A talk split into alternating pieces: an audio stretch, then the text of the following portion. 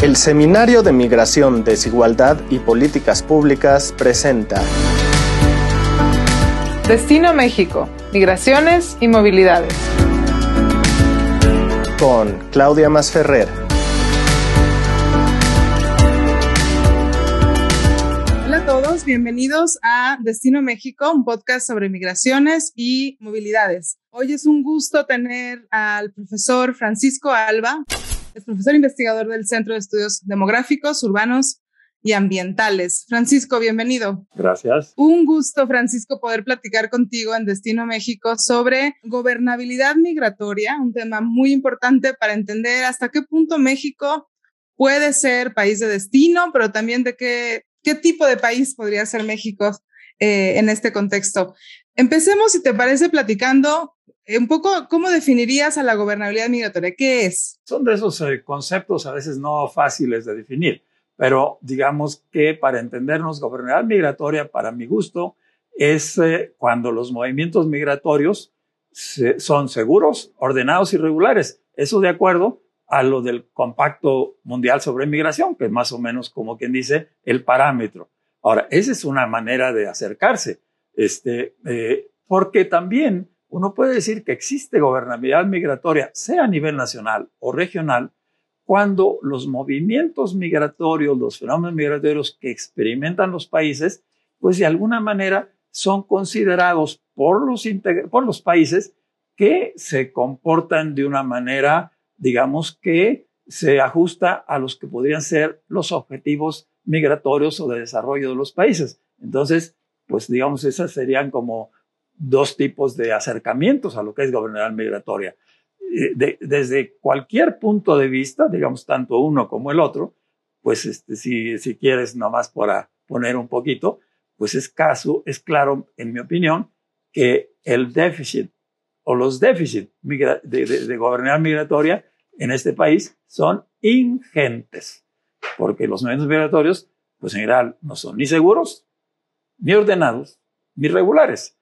Y también está por verse, hasta cierto punto, en qué medida los movimientos migratorios se ajustan a lo que uno podría considerar, podrían ser los considerados como los objetivos nacionales al respecto, sin entrar en la dimensión regional. O sea, podemos entrar también en la dimensión regional, pero bueno, eso es como para eh, eh, entrar en la conversación. Me encanta que menciones lo regional porque obviamente México es un país ubicado en una posición muy particular y creo que no podemos quitar cuando uno, uno piensa en si México puede ser destino, obviamente tiene que pensar dónde está ubicado, ¿no? Eh, entonces, seguro vamos a regresar a la cuestión regional, pero eh, si te parece, me encanta que digas que, digamos, eh, la migración en México no es ni segura, ni ordenada, ni regular y que se pueden hacer muchas cosas en ese sentido. Em, digamos, si uno tuviera que, definir prioridades para que la migración sea segura, ordenada y regular, em, un poco, bueno, ¿por dónde empezamos? Se podría priorizar o en realidad, digamos, todo tiene que ir junto, ¿no? En, estos, en, esta, en esta conjugación de lo que significa la gobernabilidad. Bueno, eh, sí, no, sí, no, en el sentido de que sí, idealmente, pues iría todo junto. En la práctica, como tantas cosas que son en procesos, digamos, hacia una gobernabilidad, sería lo, lo correcto decir hacia una gobernabilidad migratoria, pues tú puedes avanzar un poco más en algunas de esas tres dimensiones, por ponerlo así, o conseguir, digamos, regreso a lo que decía hace rato, pues tus objetivos se cumplen más en alguno de los fenómenos y en otros un poco menos. O sea, en ese sentido, ese es un poco, para un poco ubicar, por lo menos desde mi perspectiva, algo que creo que no es muy eh, común escuchar. Este, de hecho, reconozco que son ideas más bien que hace poco están dando vuelta en mi cabeza, eh, eh, yo esto que me tuve preguntas, yo lo ubicaría en, en, en, procesos de, relativamente a largo plazo, de muy largo plazo. Y ese proceso tiene que ver con algo que yo denomino que México está en un proceso de transición, transición en el sentido de irse moviendo desde hace mucho tiempo de una cosa que yo, de un, es decir, de un estatus, de una situación que yo denomino gobernabilidad migratoria de facto, hacia una gobernabilidad migratoria de jure, ¿ok?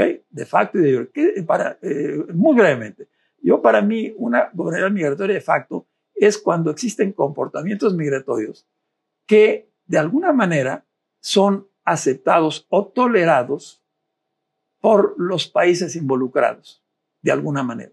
Y en ese sentido se desarrollan, digamos, sin demasiadas complicaciones. Obviamente, toda esa tolerancia, todo ese reconocimiento a patrones migratorios es dentro de ciertas reglas, digamos, de que no se rebasen ciertos límites, etcétera, etcétera. Y en mi lectura, México durante muchas décadas ha gozado de una cierta gobernabilidad migratoria de facto, pero no de jure. Aunque de jure ha tenido momentos muy específicos también de gobernabilidad migratoria de jure, cuando es de jure significa de alguna manera que involucras a otro actor, o sea, cuando es una cosa, digamos, regional, binacional o bilateral o regional más amplio. Y que fue, claro, los, la época de los programas de, trabajadores temporales, los, los llamados braceros porque allí había un, de jure, había un, un, reglamento, reglas que regían la movilidad, independientemente de que esas reglas se cumplieran a cabalidad o no. Ese es otro asunto. En cambio, en mi lectura, a, través del tiempo, eh, esta tolerancia a los movimientos se ha ido erosionando, se ha ido erosionando en la región. Y, y entonces, nosotros estamos ahora en un proceso, yo lo veo así, digamos rápidamente, en, en esta transición. En este proceso también tiene que ver con otro, otra situación, digamos, de tránsito también en un cierto sentido, que es un tránsito temático.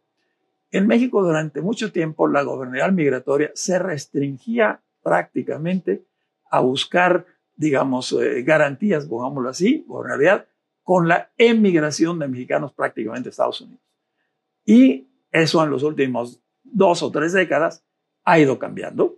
Esto se acerca un poco ya a la pregunta de interés final, en donde el, digamos, la agenda de gobernabilidad pues, se fue ampliando de México, de país de emisor, pues entonces a país de tránsito, de destino y en un sentido de eh, gran signo de interrogación, potencialmente tal vez de destino y de refugio o cosas por el estilo. Es muy interesante la distinción entre de jure y de facto, porque uno podría pensar también que de jure México tiene una, una ley de migración abierta, progresista, se, la, se le ha catalogado con diferentes adjetivos, ¿no? Este, eh, y que en realidad el problema es cómo implementar esa, esa ley de migración de 2011.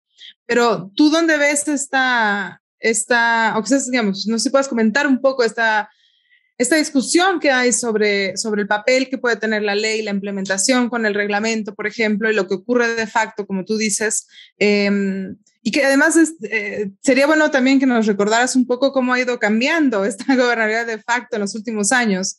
Eh, con momentos muy específicos como lo que ocurrió, por ejemplo, en, si nos vamos atrás a, a, a 2001 con las Torres Gemelas, pero incluso más recientemente en 2014, por ejemplo, con el aumento de menores no acompañados que llegaban al país, o hay, hay, momentos históricos, ¿no? Incluso 2019 con las amenazas de los aranceles para el presidente Trump. Entonces creo que también esta gobernabilidad migratoria de jure y de facto en realidad pues ha tenido momentos también muy eh, importantes, clave para que han ido evolucionando y que en realidad creo que complican cada vez más esta distinción. Respecto a esto último, ahorita voy a regresar, eso, eh, por eso hablaba yo de una erosión de esa gobernabilidad de facto hacia una libre. Ahora, yo, digamos, quisiera hacer una precisión un poquitito diferente, perdón que lo diga así, respecto a tu interpretación de Yuri. La ley migratoria de México no es gobernabilidad migratoria per se. Es un elemento de gobernabilidad migratoria. Yo, para mí, la gobernabilidad migratoria de alguna manera implica interacción de varias cosas, como son realidades migratorias, objetivos migratorios de países y normas vigentes, que pueden ser nacionales o internacionales. Entonces es un juego, digamos, un triángulo de cosas. Entonces, eh, en términos, digamos, de tener un elemento importante de gobernabilidad de Yuri, es, es la ley del, del, 2011. Pero antes también existía una ley. O, sea, ahora es una ley que nos puede parecer más aceptable respecto al parámetro de gobernabilidad de migración segura, ordenada y regular. ¿Ok? Pero este, no va a ser una, una presión. Sobre el otro que dices tú, Sí, claro. Quiero que regresemos, eh, seguro vas para allá, pero entonces en realidad faltan los objetivos para que, digamos, tenemos ya la norma, ¿no? falta tener claros los objetivos. Y ahí, de facto, cómo han ido cambiando los objetivos también de esta gobernabilidad. Creo que sería buenísimo que ahondaras en eso. No, desde luego. De hecho, los objetivos, en buena medida, también a nivel muy esquemático, tienen algo que ver con ese tránsito que decía yo de temático porque los objetivos durante mucho tiempo de México, realmente su cuestión migratoria se refería a la inmigración de mexicanos y el objetivo mexicano al respecto era buscar protecciones mínimas para esa población, de alguna manera. Y, México, en un cierto sentido, en los años 80 y 90, fue muy activo buscando, ahí sí voy a dar el salto, lo que pasa es que la gobernabilidad migratoria, eh, sí puede uno hablar de gobernabilidad migratoria a nivel nacional, pero normalmente es inevitable pensar que eso, porque la cuestión migratoria son movimientos entre países. Entonces, indudablemente, la, dimensión internacional entra inmediatamente. Entonces, México buscó, digamos, justo que hubiera normas internacionales de respeto a los trabajadores migratorios, con, era una de las cosas mexicanas, con y sin autorización a estar en los países la cuestión de protección de los llamados indocumentados. Este, eh, eh, y, de hecho México fue muy activo en promover, entre otras cosas, lo que se llama la Convención Internacional para la Protección de los Derechos de todos los trabajadores migratorios y sus familiares. Okay. Allí, el, el, como, como, todos los problemas que hay en la vida, y no nomás sobre la cuestión migratoria, es, que todas esas cosas, pues es que son, son distintos niveles y que se van vinculando, es la cuestión de la, de la norma y lo otro, la aplicación de la norma. Ahora, a nivel internacional, la convención es una cosa que se llama, en los, digo, que solo aplica a los países que la aceptan, lo que se llaman en inglés los signatories, o sea, los que la, la, firman. Y bueno, en esa estrategia México pensó que Estados Unidos eso lo iba de alguna manera a, digamos, a, a, constreñir de alguna manera. Estados Unidos no la ha firmado como no ha firmado muchísimas convenciones y por lo tanto ellos no se sienten obligados a respetarla. Y muchísimos países, de hecho la convención ha firmado cincuenta y tantos países. Este, eh, de hecho, esa convención que México la, la, promovió con intención de, de digamos, de, eh, digamos, de alguna manera obligar a Estados Unidos a ciertas normas, resulta que en buen plan, afortunadamente, digamos, digámoslo así, que afortunadamente al que, al que ha terminado por obligar es a México. Que, que, indudablemente, porque México sí es signatario de esa, de esa convención. Así que sí. Sobre la cuestión de la erosión que tú mencionabas, obviamente este, también viene desde, bueno, Estados Unidos siempre ha tenido una, una, una relación un tanto cuanto ambigua. Por eso esa cosa que yo llamo gobernabilidad de facto, porque es clásico una, eh, una metáfora de que Estados Unidos, la de eh, revolving door, puerta, digamos, revolvente, por llamarlo así, giratoria, exactamente. ¿En qué sentido? Bueno, de que permitía la entrada y salida. Estados Unidos solo en periodos relativamente cortos, como trabajadores migratorios, ha aceptado a nivel político las realidades de las demandas, por, digamos, del, juego de los factores de mercado, de, llamémoslo así, por, y, y factores no nomás económicos sino también demográficos en términos de su requerimiento de cierta mano de obra. Pero ya, bueno, hubo una especie de entendimiento, fue tolerancia a una cierta, digamos, este, irregularidad, pongámoslo así, de los movimientos.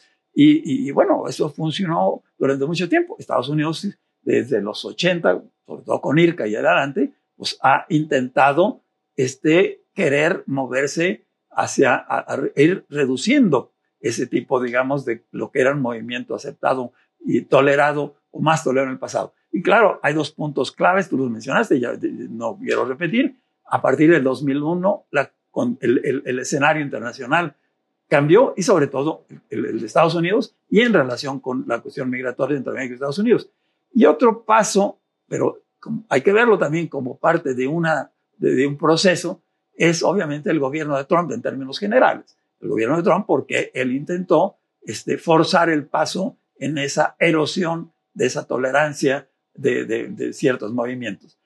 Eso que he puesto a, a, México, bueno, en la amplitud, que era un poco lo que hace rato queríamos platicar un poquito, es de que la sola atención en objetivos sobre, sobre, sobre el exterior se tuvo que volcar hacia México como país de tránsito, que Centroamérica y otros países, pero a nivel más masivo, de los 80 y 90 en adelante, obviamente los países centroamericanos empezaron a utilizar México como país de tránsito.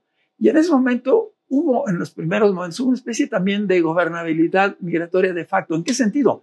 En que ese tránsito se toleraba y, no había, o sea, no, no era una cuestión problemática mexicana, entre otras razones, porque la frontera de Estados Unidos seguía siendo relativamente permeable y la frontera del sur mexicano era también muy permeable. Y entonces, en un cierto sentido, no digo que no hubiera incidentes por aquí y por allá, pero en general era una especie de gobernabilidad, o sea, se toleraba eso. Eso, obviamente, a partir del 2001 se ha ido erosionando y México ha tenido que estar enfrentando de manera más explícita cuál es su papel, qué objetivos tiene en, en relación con el tránsito.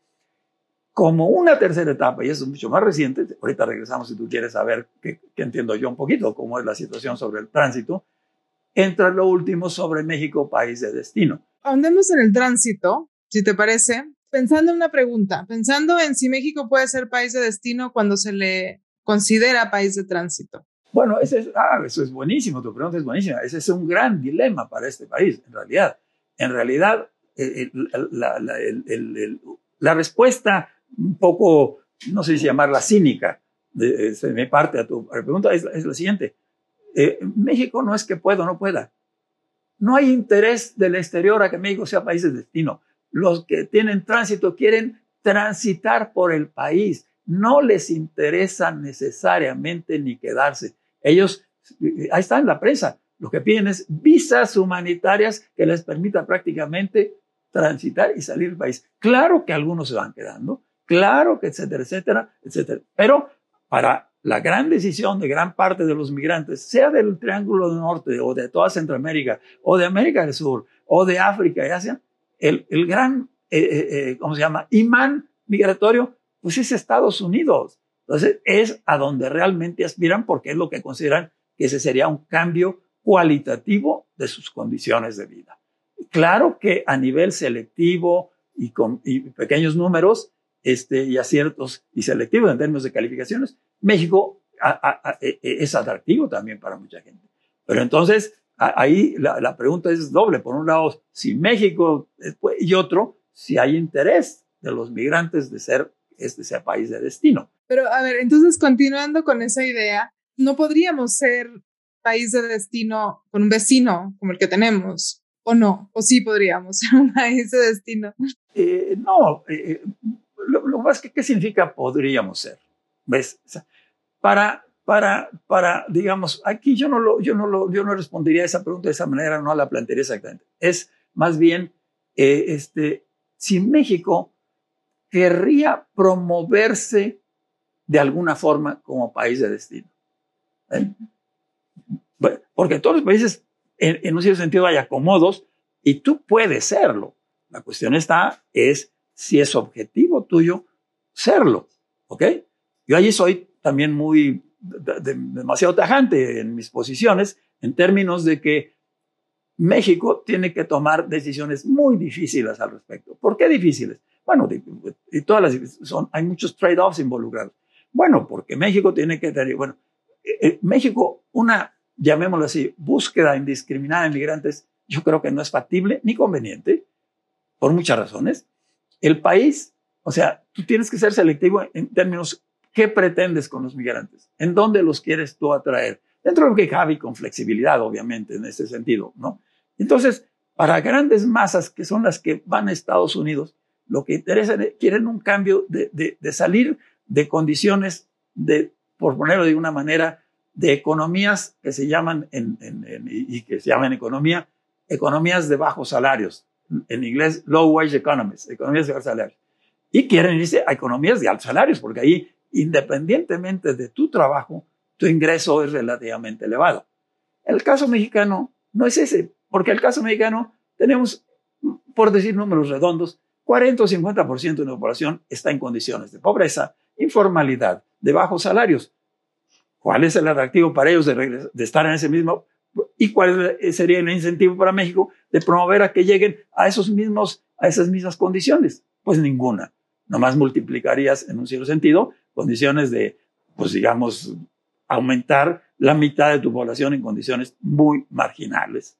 Entonces, claro, tú a nivel selectivo, claro que tú puedes buscar, ya sé que es lo que hacen todos los países, buscar migrantes relativamente con calificaciones de distintos tipos, que son los que de alguna manera van a contribuir a otros niveles. Porque a los otros no has sido tú como país capaz de transformarse en esa dirección. Entonces, bueno. Esto nos remonta en realidad a los objetivos, ¿no? Y, y tú dices muy claramente que México no tiene como objetivo necesariamente atraer a estas poblaciones de bajos ingresos, pero ¿qué, qué, qué necesitaríamos hacer para que si llegan estas personas, por muchas razones, entonces pueda ser México un país acogedor? O sea, digamos, hay ahí una, una disociación, si quieres, en, en lo que en entre los objetivos nacionales, entre la capacidad quizás de México mismo de poder integrar económicamente, socialmente a estas poblaciones, ¿no? Pero ante la llegada de estas poblaciones, un poco la pregunta sería entonces, ¿qué deberíamos tratar de reformular? Porque creo que es un hecho que cada vez más México es país de destino para muchos, ¿no? Y como dices, quizás algunos que no logran cruzar a Estados Unidos y que se consideraban en tránsito en algún momento, pero que se quedan, algunos otros que prefieren no arriesgarse, otros que están en busca de protección internacional acá, o que regresan, o sus hijos que emigran. Entonces, digamos, ¿qué hacer para aquellos para los cuales México sí va a ser un destino, aunque sea un destino temporal, ¿no? O sea, no estamos pensando que, que, que, México como destino tiene que ser un destino para toda la vida. Creo que ni siquiera Estados Unidos es un país, un destino para toda la vida para muchos, ¿no? Pero, pero un poco esta idea es, eh, y eso me refería, con quizás no está en nuestros objetivos nacionales serlo o atraer a más personas. Y concuerdo con esta idea de que hay un proceso de selectividad, un proceso de, pues, la política migratoria hace eso, ¿no? Decide quién entra, quién se queda y cómo, de qué manera se queda. Entonces, la pregunta sería, ¿qué, política migratoria se necesitaría, a tu parecer, para que se, tenga un balance entre este componente de selección de la política migratoria y al mismo tiempo de, de integración que nos permite entender cómo se quedan? Bueno, no es tan fácil, digamos, responder así ni tener recetas, obviamente, al respecto. Este, pero en un cierto sentido, una primera respuesta es que de alguna manera la ley de inmigración ya tiene elementos que dan respuestas a lo tuyo. De alguna manera, ahí está. ¿Ok? A lo mejor no está tan expandido como alguien pudiera querer, pero ya en la ley hay muchas, hay, hay, muchas cosas al respecto. lo que pasa es que, claro, nunca se ha puesto mucho la atención en eso porque pues digámoslo así, pues no ha habido como mucha necesidad, pongámoslo de esta manera así muy, muy, muy simplista. Este, yo tengo un concepto que, que, en otros contextos he utilizado en relación a, la cuestión, es que todos los países, y a lo que tú te refieres, es algo muy, muy realista, que es cómo dar respuesta a situaciones en un cierto sentido que ya son, como quien dice, son, son hechos, como, como de cosas. Y es claro que México eh, hay muchos que, aunque sea temporal, se van a quedar. Bueno, la respuesta para mí es, en realidad, intentar de alguna manera, pues que tengan el, un, un, un, un acceso, llamémoslo así, a las infraestructuras de todo tipo que existen en condiciones equiparables, llamémoslo así, a las de, los mexicanos que están en, situaciones similares también. O sea, en términos de, de, por ejemplo, digo como un ejemplo, este, este, si, las escuelas, pues estén abiertas a los hijos de los inmigrantes, o sea, que no exista, digamos, en ese sentido, un, una, como llámale tú si quieres, discriminación o, o, bueno, no todo es discriminación, la verdad, pero porque, bueno, los países eh, eh, y en todas las sociedades tienes derecho tú a, a poner ciertas reglas que sí discriminan, pero el sentido de discriminar tiene varias excepciones. Una es hacer algo injusto y otra no. O sea, tú entras como turista y eso pues, tiene ciertas reglas como turista, no te permite trabajar. Eso no es que lo discrimines, no, es que visa de turista es visa de turista, no es visa de trabajo, pues, tan sencillo como eso. O sea, bueno, entonces yo creo que por ahí es, y, como digo, todos esos elementos básicamente están en, ya en la ley desde de 2011. Este, así que pues sí, es, es, es, es, dar básicamente, ofrecer lo que, lo que, lo que el país ofrece más o menos a, su población. Pues mucho más no se puede, en mi opinión. No, no habría ni recursos, ni, ni, ni bueno, pues, ok. Este, claro, puede haber programas eh, muy específicos en, algún sentido, en términos, digamos, como de orientación, eh, tal vez, aquí también en la cuestión de recursos, algunos este, apoyos, digamos, temporales de, de, de, digamos, de, acomodo, pero bueno, yo soy partidario en, en eso y en todo, que todos esos programas de asistencia deben ser temporales y tener ese horizonte temporal, porque lo contrario, francamente, no, no, digo, a menos que el objetivo del país sea, sea, sea, sea el otro, de mantener a su población en, en, perpetua asistencia. Pues yo creo que ese no es el objetivo, en mi punto de vista. Sí, sí, sí. Ahora, no quiero que nos, nos, nos, que no tengamos tiempo de hablar de la cuestión regional. Y tu texto se titula justo Gobernabilidad Migratoria en Norteamérica y Centroamérica. Y México está en esta posición única, ser país norteamericano en esta, en esta frontera, esta dualidad, esta región propuesta por eh, Norte y Centroamérica. Y, y la, la, pregunta sería, ¿cómo, ¿cómo podemos como país también, digamos, tener este papel como destino eh, en, en, una posición geográfica bastante particular? ¿Y hasta qué punto eh, las relaciones, o más bien lo que ocurre en gobernabilidad en esos otros países se puede separar o no. ¿no? Creo que eh, un poco el, punto, entiendo yo, de lo, de lo que hablas de, gobernabilidad de jure y de facto, es que va a haber eh, siempre una conjugación de actores y obviamente parte de estos actores van a ser nuestros vecinos y los miembros de esta región.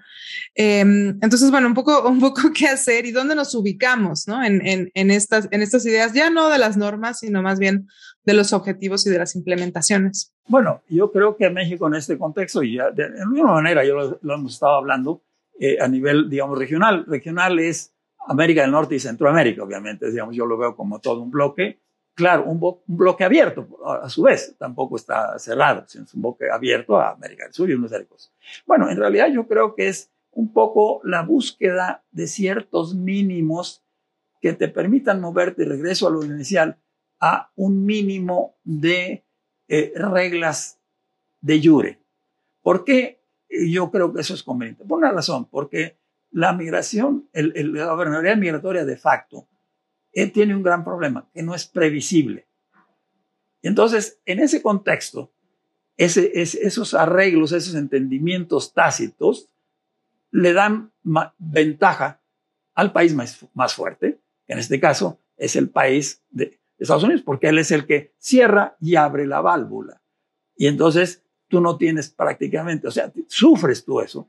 Claro, puedes luchar de muchas maneras y se vuelve más eh, eh, no autorizada la migración, pero, pero entonces, Estados Unidos, de alguna manera, para empezar, creo yo que debería, y lo digo así, debería, ese, es, debería, a mí no me gusta usarlo mucho porque es muy bueno como no dar consejos y no sé qué tanto, pero bueno, de alguna manera, una, existe una cierta aceptabilidad política de las realidades de los factores económicos y demográficos en juego en la región por un horizonte previsible de mínimo un par de décadas, décadas, por llamarlo así.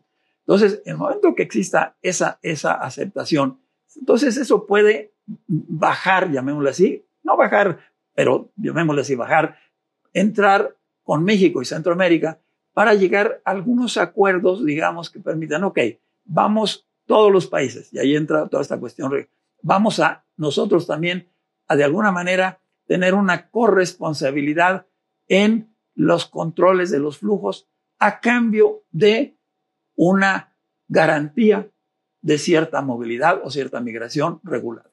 Por eso digo, es un terreno de trade-offs, porque obviamente sí.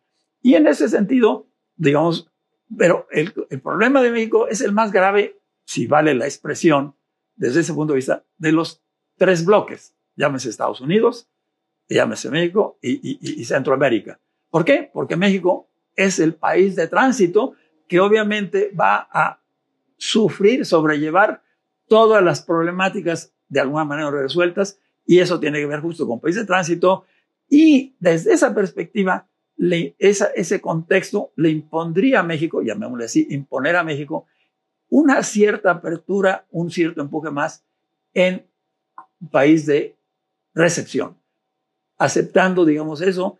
Ok, Estados Unidos no puede todo, yo voy a hacer un esfuerzo por ser un tanto cuanto generoso desde el punto de vista humanitario, porque me refiero aquí, este tránsito, no nomás migratorio, porque hay elementos, un cierto elemento de refugio también en todo esto, que todo eso no vamos a poder, digo, no tenemos tiempo de discutir, porque obviamente ese mismo concepto de refugio también se puede usar de él.